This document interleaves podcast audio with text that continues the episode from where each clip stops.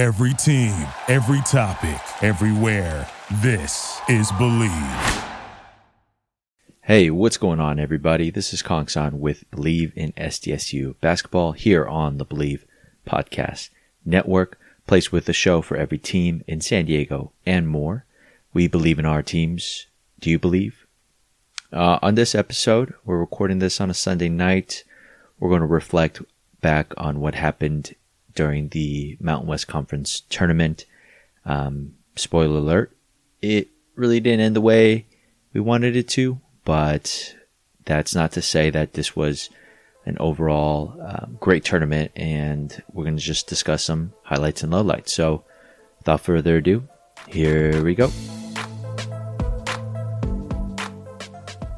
So, we're going to sit down and talk about what happened in the tournament and what it means for San Diego State heading into March Madness. We were one of the first conference tournaments to go. So even as we were playing in the conference tournament, a lot of the other teams, uh, namely like the Big Ten, where Baylor Baylor lost, um, as an example, they were just still finishing up their regular season. So we have a bit of a, a long break. I think we stopped playing on Saturday, selection Sunday plus Thursday. So um, almost two weeks until we play again. So I'm curious to see how that's going to pan out if we're able to recover from injuries and come back strong or if there's going to be a little rust in the first game, which is always a recipe for disaster.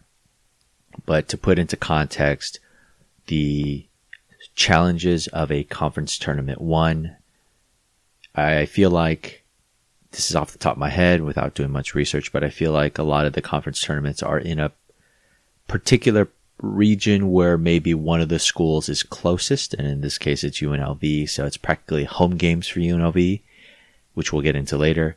And two, unless if you're, I think maybe the top four seeds, depending on how many teams each conference tournament lets in, if you're sort of towards the bottom half of the bracket, you're playing four games in four nights, less than 24 hours rest in between games, and it's almost like a high school style.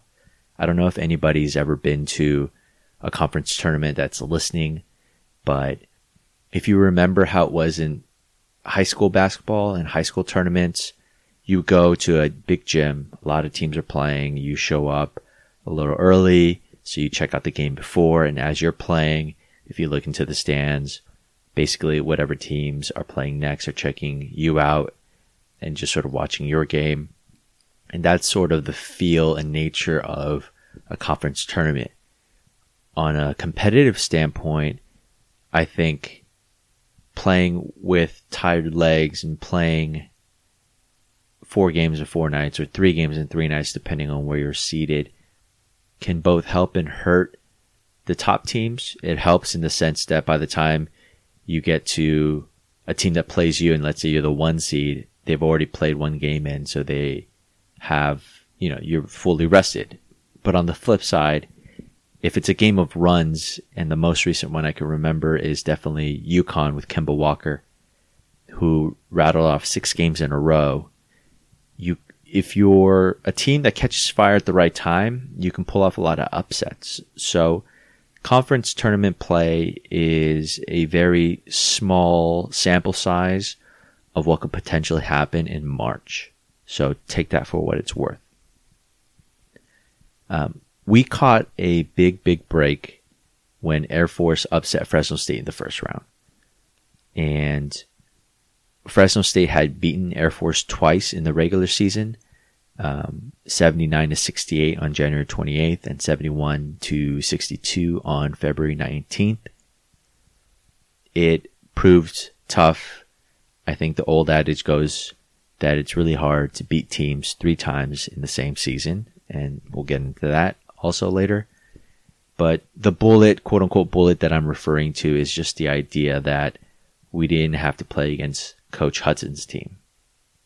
And that was a big help of playing against a team that didn't have the same level of familiarity that Fresno State would have. Um, that's not to say that the game against Air Force was easy. We were down by four at half. We led 19 to 17 with 11:21 to play, and we didn't lead or take the lead back again until it was 47 to 45 with 11:55 left in the second half. But with the slow start, we really buckled down on the defensive end, especially in the second half, holding Air Force to just six points in the last four minutes. We had four players in double figures. It was a Jordan Schakel game, 17 points. All of his shot attempts were from three with a few free throws to chip in. Malachi had 16 points, eight, eight assists, a typical Malachi game. And we basically held Air Force to just 6 of 22 in the second half. So, slow start, strong finish, played the um, Aztec brand of defense and rebounding, and sprinkled in the current version of that with a lot of shooting. So we were able to escape with a win when we advanced, and we dodged a second bullet when Boise State beat UNLV. Now, if you remember, UNLV obviously gave us our lone loss uh, during the regular season, but they were out or they were without a key player off the bench. And I wish I can remember the name right now, but um, I'm absent minded. So sorry about that. But with that, Boise State was able to beat UNLV at UNLV. So, which I think in Boise State's resume, obviously they're not, I don't think they're going to make the tournament, but this would qualify as a neutral site game I think because it's a tournament, but obviously it feels like very much like an away game for them. Um, but playing Boise wasn't easy either.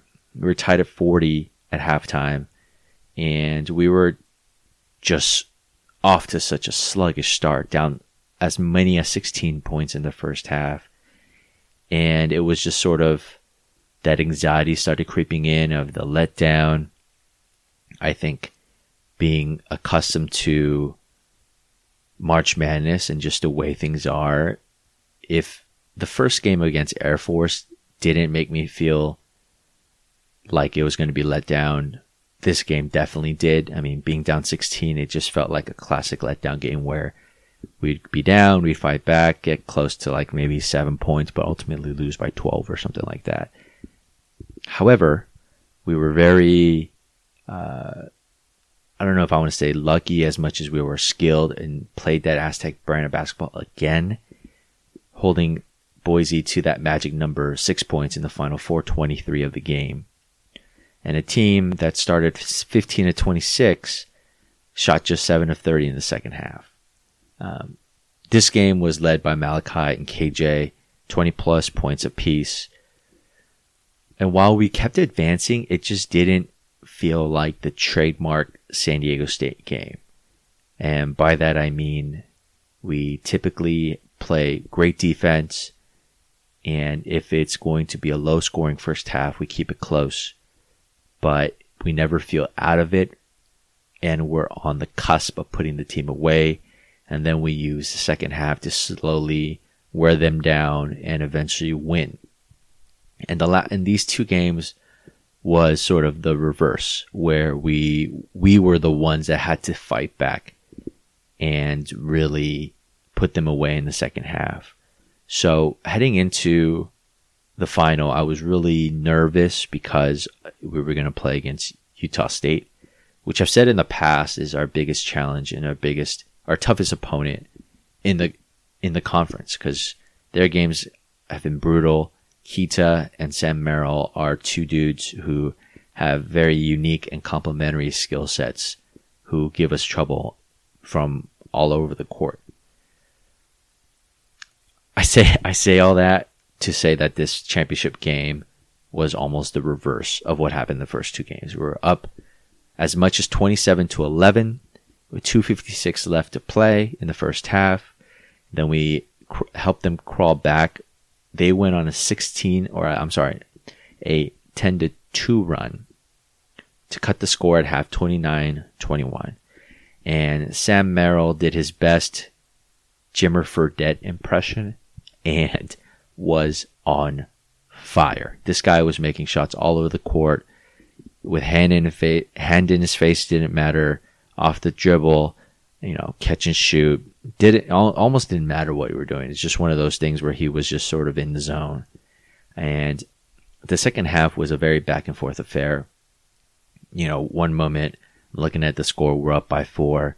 A couple of possessions later, I look at the score now Utah State is up by four, and we're going back and forth. And it ultimately came down to this. Sam Merrill was missed, a, made a free throw, missed a free throw, and we hit a jumper, I believe, to go up, and then they tied it again, or I might have flipped that around, but essentially 30 seconds left. Uh, Malachi misses a three. Sam Merrill makes a three with KJ just draped all over him. And Malachi's last second heat from half court rimmed in and out. And that's the story of the game. We lost 56 to 59. Malachi struggled uh, in the game as he went 6 for 20. And this was the lowest assist output of the tournament. We only had 10 assists for the game as a team, which was the lowest since our loss to UNLV, where we only had nine. And when we're discussing or recapping these games, a common theme with the men's basketball team was the wins typically meant we played as a cohesive unit, and that generally led to having more assists than the opposing team. This was not not one of those games. We were 34.4% from the field in the second half, or for the entire game, and that was the second lowest shooting performance of the entire season. 56 points was the lowest total we've had as a game for the entire season. And circling back to playing consecutive games with less than a day's rest, you can clearly tell that this was a game of fatigue. And when it comes down to it, it's the most, I guess, mano a mano type of scenario in basketball where you know both teams are tired both teams are struggling to shoot. They can't get their legs underneath them. And it's just a matter of who's able to make shots uh, at the right time. And in this game, unfortunately for us, it was Sam Merrill and not Malachi. But nevertheless, I mean, I'm not going to, that doesn't mean that Malachi has had a bad season or anything like that. Um, my biggest takeaway from the tournament is a growing fear inside of me that there's sort of a blueprint on how to play against the Aztecs. You want to try and limit their assist and let them try to beat you one on one. We have some playmakers, primarily KJ, Matt, and Malachi. But if any of them are uh, in foul trouble or sitting on the bench, the guys off the bench are complementary to them as opposed to replacing them, if that makes sense. And speaking of that, you just want to get some of their guys in foul trouble. I mean, they're, the Aztecs have a tendency, especially the wings, have a tendency to try and reach for the steal. And if the referee is not, you know, kind of blowing a tight game at that point, then those 50-50 calls will definitely go against us. And that's a tough scenario. And somebody like Matt Mitchell, he's the type of player that really thrives off of his ability to rebound, get to the paint, um, get to the free throw line to build into his jumpers. And when everything's going, he's almost unstoppable. But when he's in foul trouble and not really seeing the floor, it's really hard to for him to get into rhythm. And that's very similar to KJ as well. Um, and you also don't want to foul. I mean, we're one of the best free throw shooting teams in the nation. So, you know, if you don't foul and just try and play one on one basketball with limiting assists and playmaking and trying to attack some of the wing players, some of the playmakers to try and get them in foul trouble. I feel like that's sort of the, the pessimist side of me saying that that's the blueprint to beat the Aztecs. However, the flip side, you know, the optimistic side of me is saying that this we're taking our lumps before the tournament. I'm a big believer, as I've said before, of sports momentum or, or sports karma or whatever you want to call it. Um, I was very scared if we were going to be undefeated for the season that we would have a big letdown, but we're having these quote unquote letdowns um, before the tournament. And now we have almost two weeks for the team to go back, watch the film, work on their areas of improvement and be ready. They're going to be rested. They're going to build up their, you know, their team a little bit more. Who knows who comes back from injury or whatever. You don't know what sort of ailments these guys are going through. I mean, through the grind of a regular college basketball season, it, it may not be reported officially, but you know everyone's playing with some sort of an injury. And I was watching their post game interview. You can see everybody was just sick to their stomach. All the answers were short. They were a little, uh, not rush, but a little bit just to the point, and just sort of the theme was Utah State made shots, we didn't. And for a team that locked up the a share of the conference title with four games to play, a team that's only lost two games, a team that's off to the best start in school history, for them to still feel like this one mattered as much as all the other games makes me feel really good. They sort of have that next level uh, of competitiveness that you want out of a potential championship team. So I really do expect them to take these two weeks to rest and recover, but also really come back even more competitive and even more hungry than they might have been if they, you know, just sort of kept winning. So, what does this all mean? How does this affect San Diego State and March Madness? Well, Baylor and Kansas are in the same conference and they've lost to one another. And based on just their overall level of competition, I don't expect neither either of those teams to um, get bumped down to a two seed. So the remaining two spots, Gonzaga, West Coast Conference, uh, they don't. I mean, they have St. Mary's, and that's only because I know that we've played them in the past. So I'm familiar with the team, but they're clearly not even head and shoulders. They're like a, a whole body above the rest of the conference. And the same with Dayton. So under the assumption that they win out and win their conference tournaments or even just get to the championship game, I think that the the committee is going to see San Diego State as a two seed. The difference is the if we were a one seed, we would have likely been on the East bracket, sort of giving it the other higher ranked one seeds preferential treatment in terms of their location.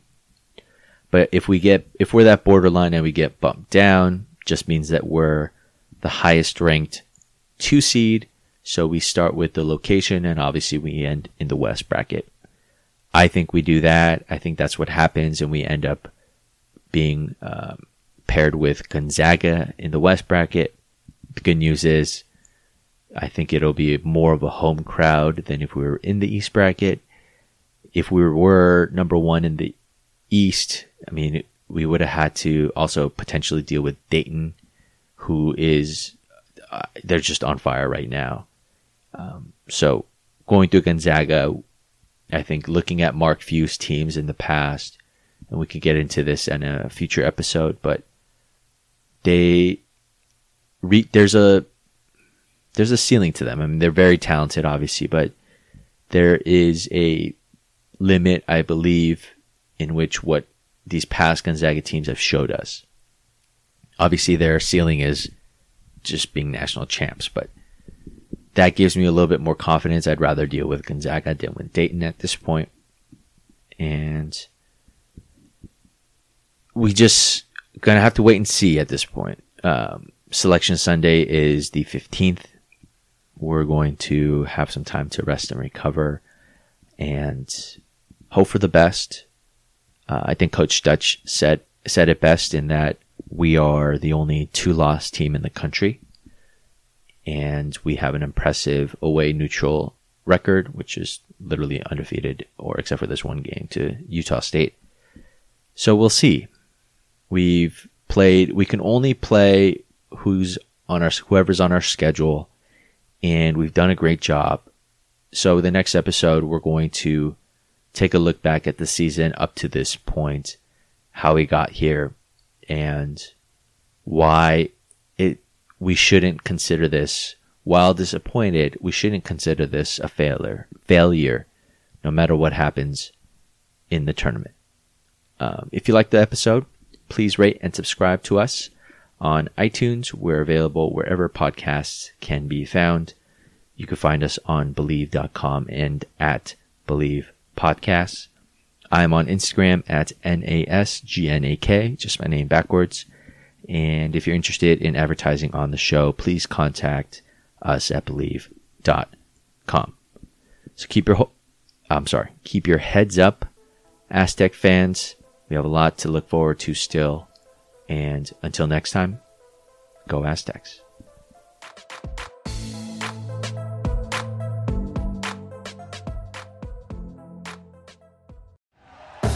Thank you for listening to Bleav. You can show support to your host by subscribing to the show and giving us a five star rating on your preferred platform.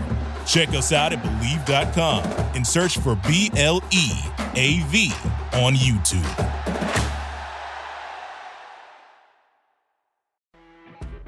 You know, when you're listening to a true crime story that has an unbelievable plot twist that makes you stop in your tracks? That's what our podcast, People Are the Worst, brings you with each episode. I'm Rachel. And I'm Rebecca. We're identical twins who love true crime cases that make you say, didn't see that coming, and we hate the people responsible for them. Listen to People Are the Worst now on Apple, Spotify, or wherever you get your podcasts.